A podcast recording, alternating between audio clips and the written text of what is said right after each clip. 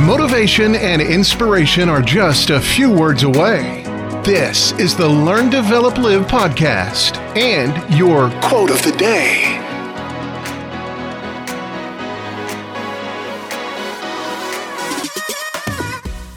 Good morning! This is the Learn, Develop, Live podcast with your quotes of the day, bringing you some more words of wisdom to enlighten and empower you. Keep your face always towards the sunshine, and the shadows will fall behind you. It's always good to try and focus on the positive aspects of life. If you can stay positive and try to look towards the brighter side of things, the difficulties and negative stuff will naturally disappear into the background.